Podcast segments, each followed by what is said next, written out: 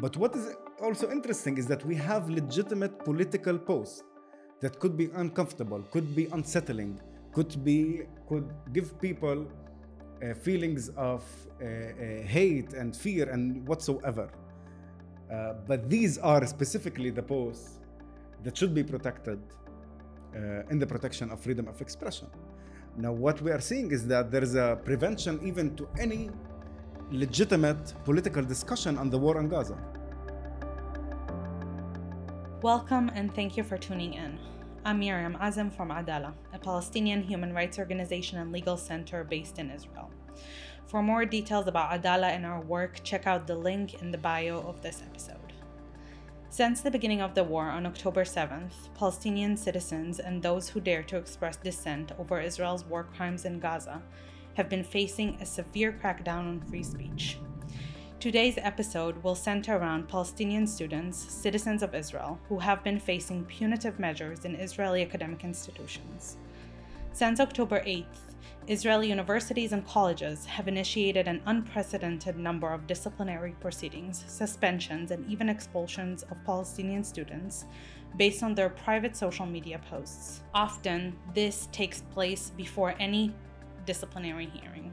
Many of these posts express solidarity with the Palestinian people in Gaza, provide context to the war, or quote verses from the Quran and religious prayers. Adalah is currently representing over 90 Palestinian students, citizens of Israel, who are facing severe punitive measures for their expressions on social media platforms. These actions originate from over 30 Israeli universities and colleges, including renowned institutions such as the University of Haifa, Tel Aviv University, and the Technion. Some of these students have even been arrested and are facing criminal proceedings for social media posts. Joining me in this conversation is Adi Mansour, an attorney in Adalah's civil and political department, who is one of the lawyers waging a legal fight against Israeli institutions for these punitive measures.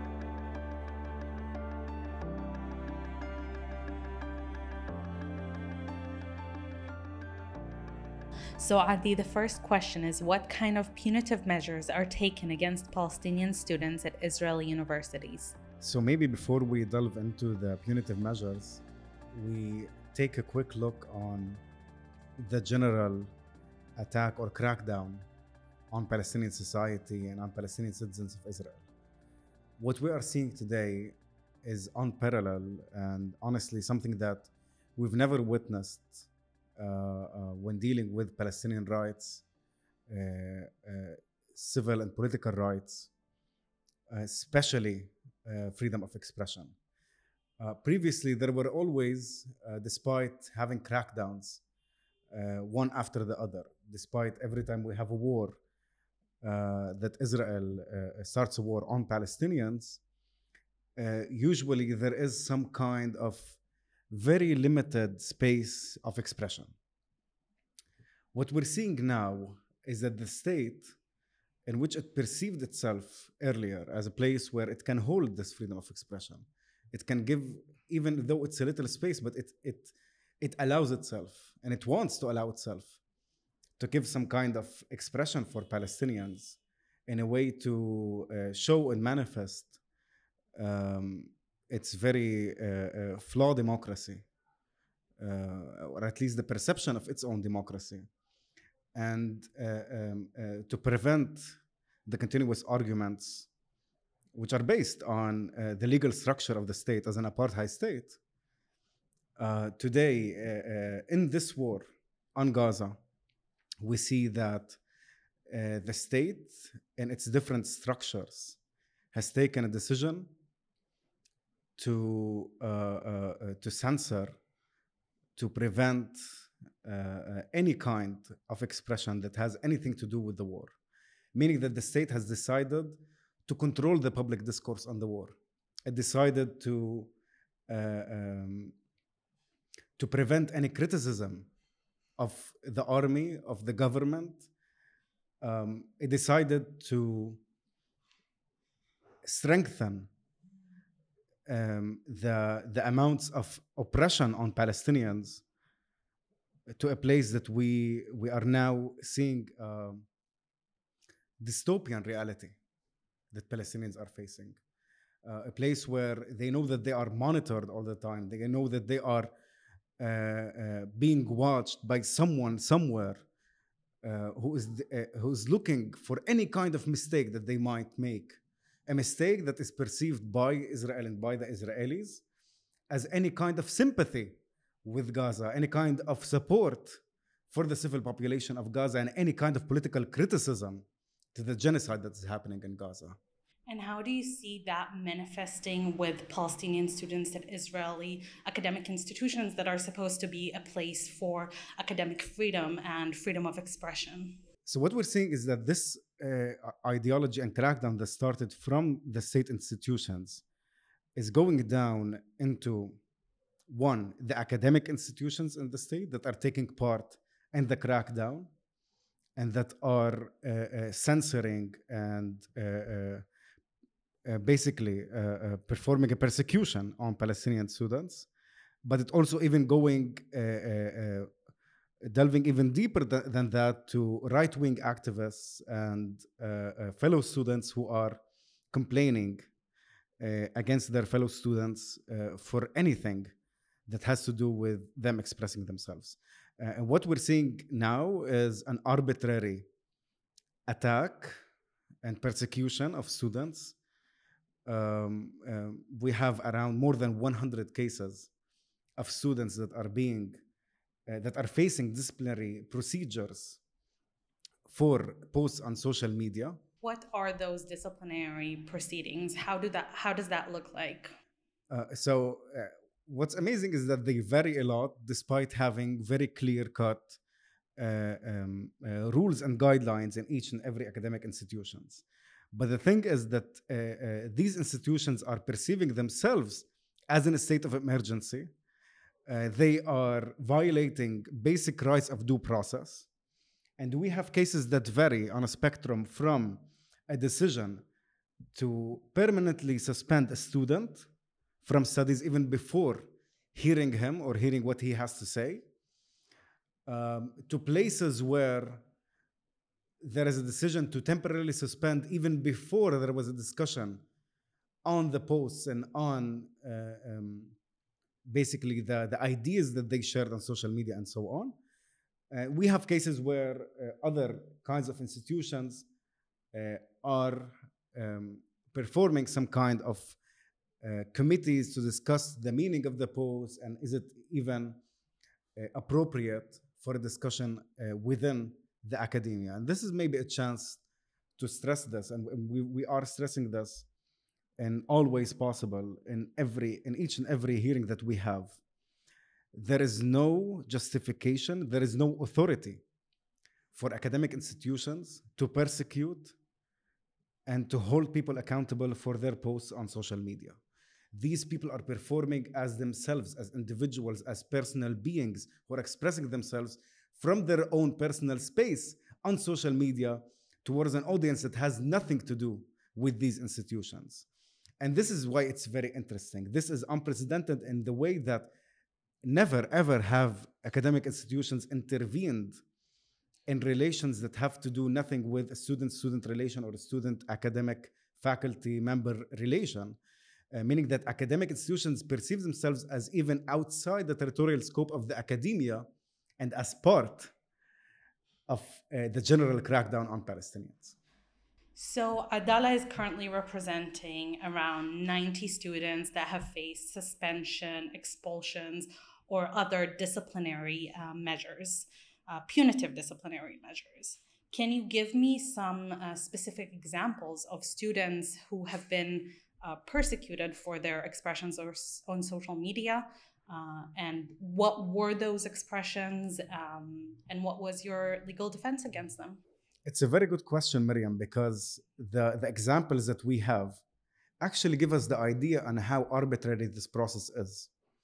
And the reason for that is that the posts vary from people who are sharing a celebration of uh, a family event, their engagement, the engagement of their sibling or their relative, we have other posts of people who are sharing uh, a family dinner and are being questioned whether or not they were celebrating uh, the attack that happened on uh, the civilian population on the 7th of October.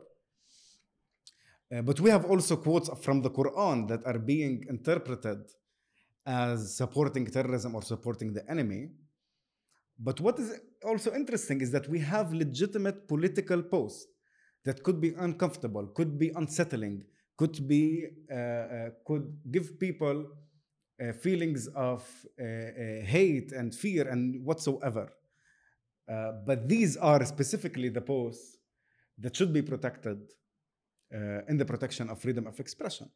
Now, what we are seeing is that there is a prevention even to any legitimate political discussion on the war on Gaza. Um, if we delve into these different examples, we see that the question is not whether or not the post uh, in its uh, explanation or in its manifestation as an image, as a video, uh, as a quote, etc., is not the question whether that in itself is supporting terrorism or supporting the enemy and other accusations that these students face, but whether this student, as a Palestinian student, is supporting uh, anyone except the state and is expressing sympathy to anyone except the state, meaning that the student is under question for also his Palestinian identity and is seen and perceived as, a suspect who has to prove otherwise and not the prosecution of these universities that have to prove whether he is guilty or not. And this in itself uh, describes also the, the arbitrariness of this, uh, this procedure, but also that it is based deeply and structurally on the enemy doctrine that the state practices, but also uh, the academia joins in.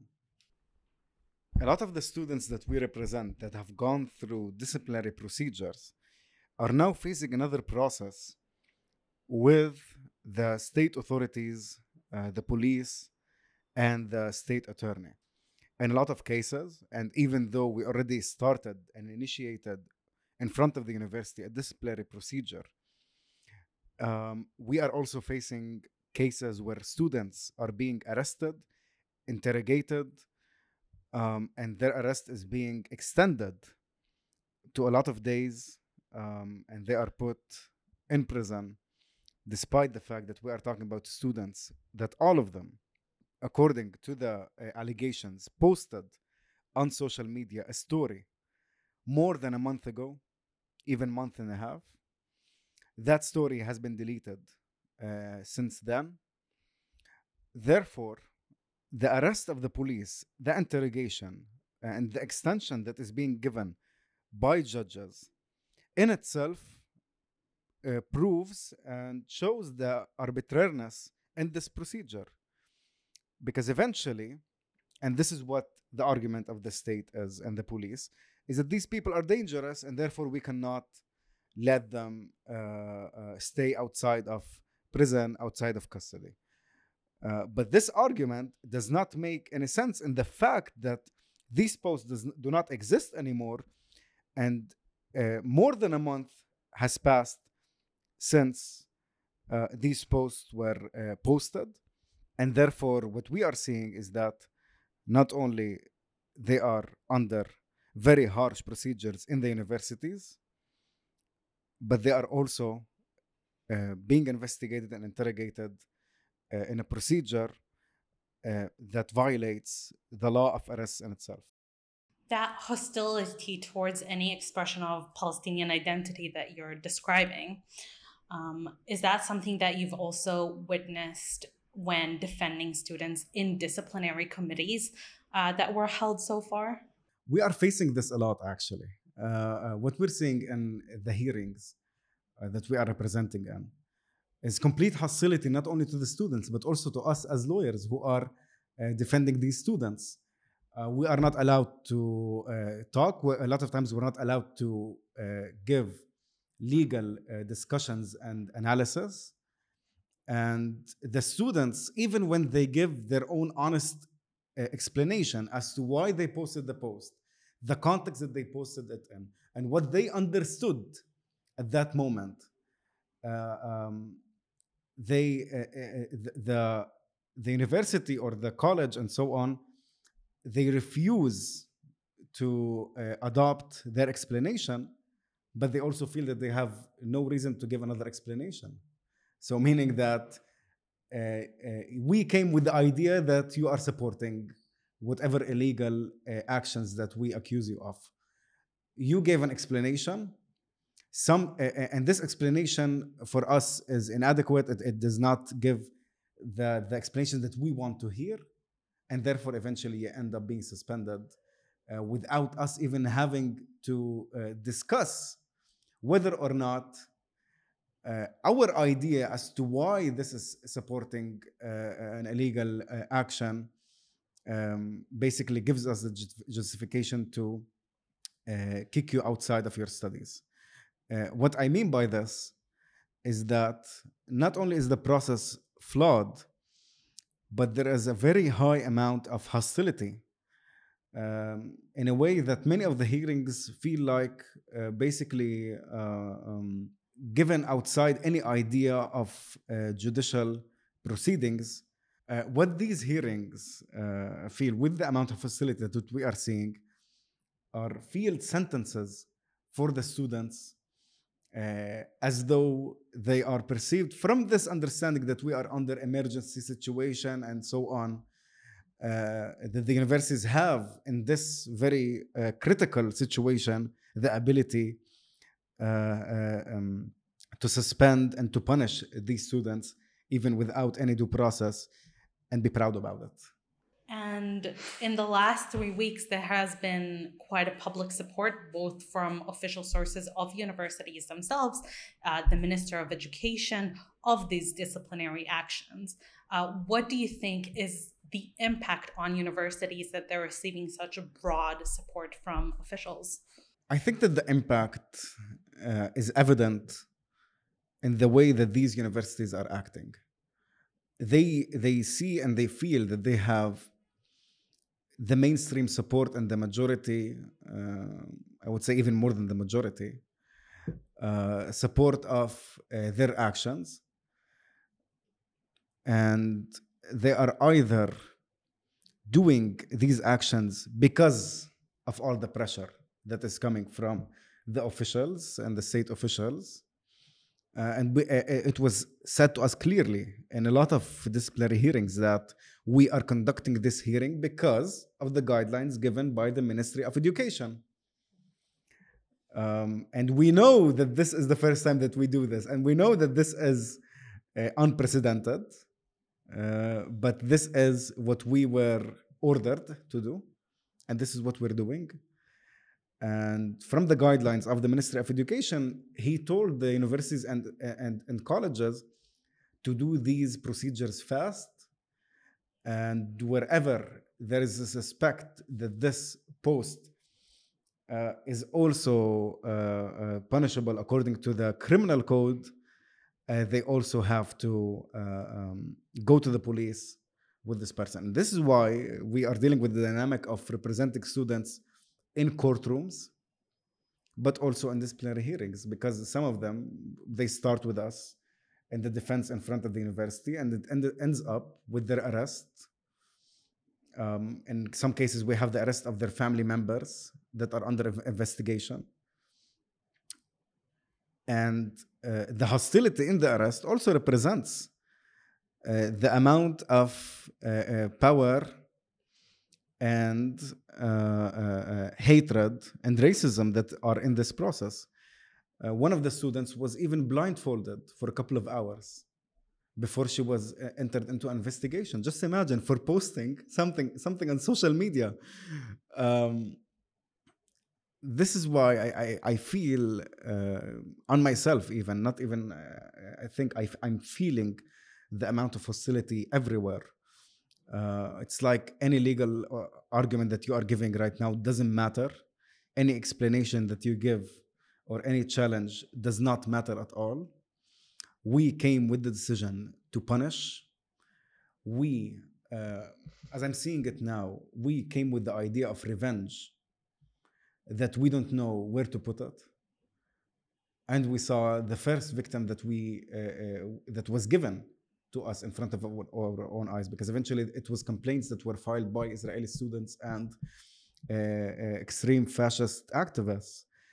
Um, you gave us the tool to punish, uh, and we are gonna use it in order to revenge uh, something that has nothing to do with the students themselves. So I want to go back for a second because you're talking about complaints that are being filed by Jewish Israeli uh, student organizations and uh, right wing activists. Can you speak a bit more about about that and how that comes to be?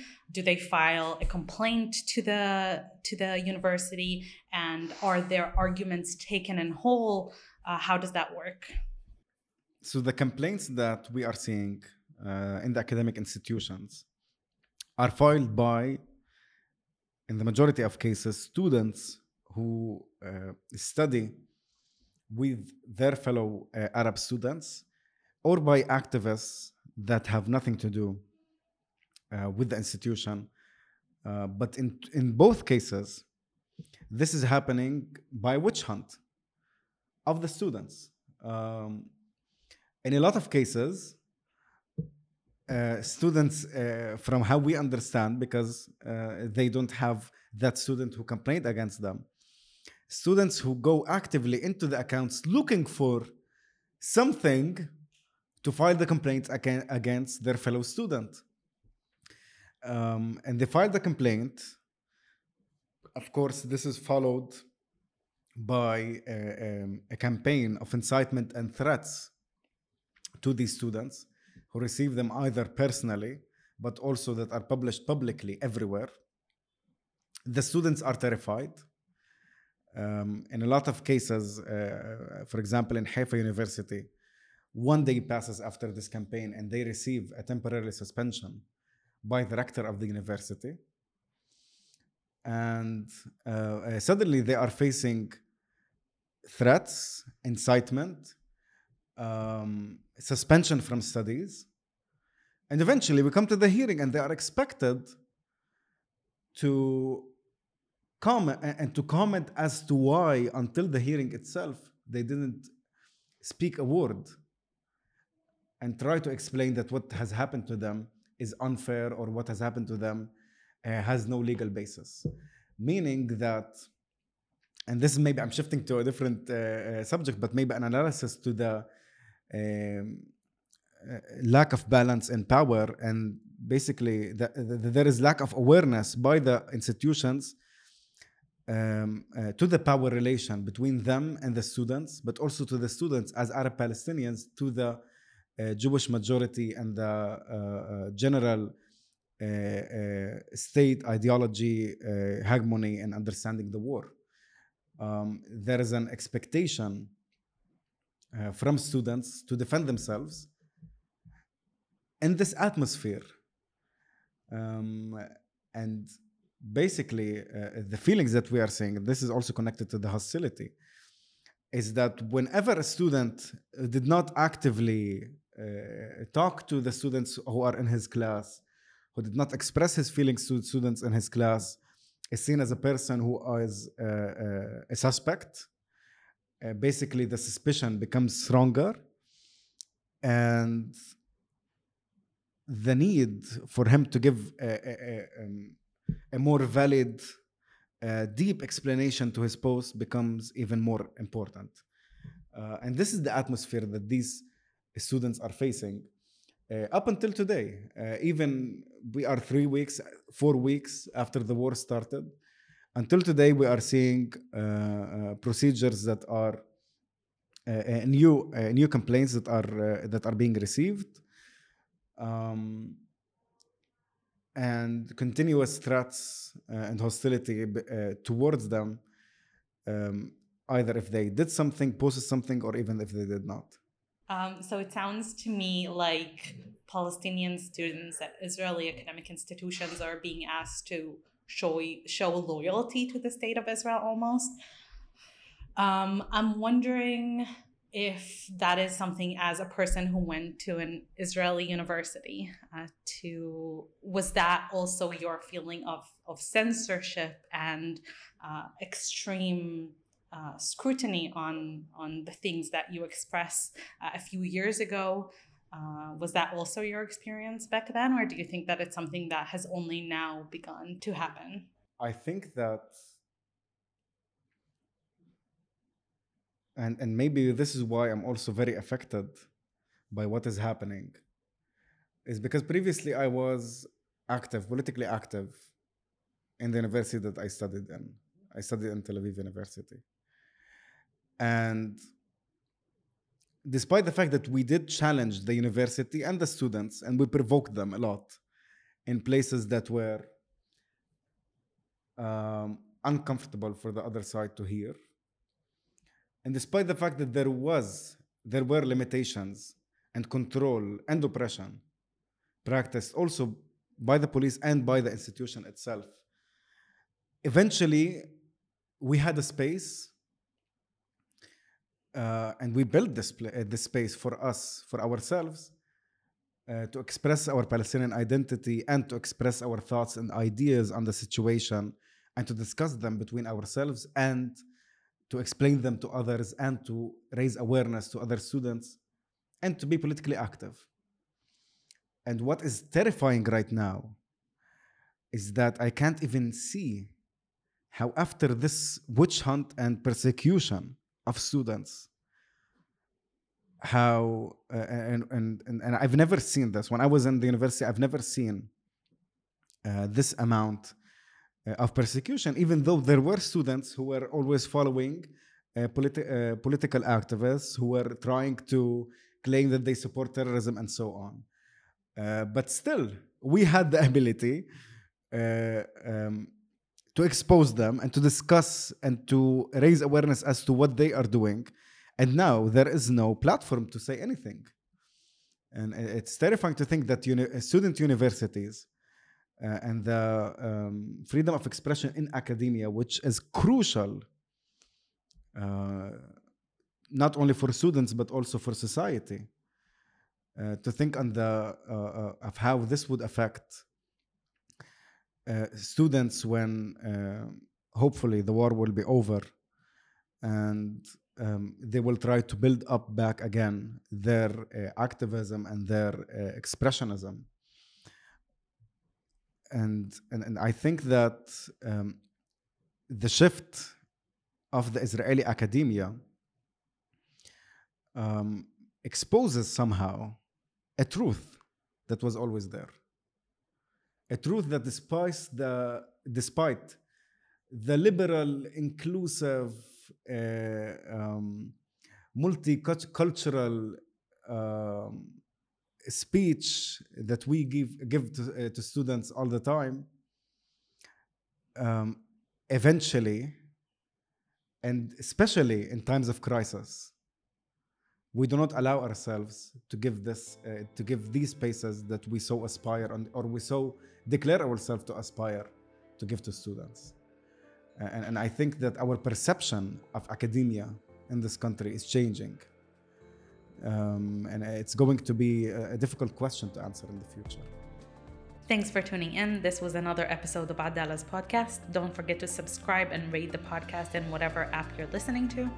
For any comments or questions, please contact us on the email in the bio and check out all links and resources. That's all till the next episode.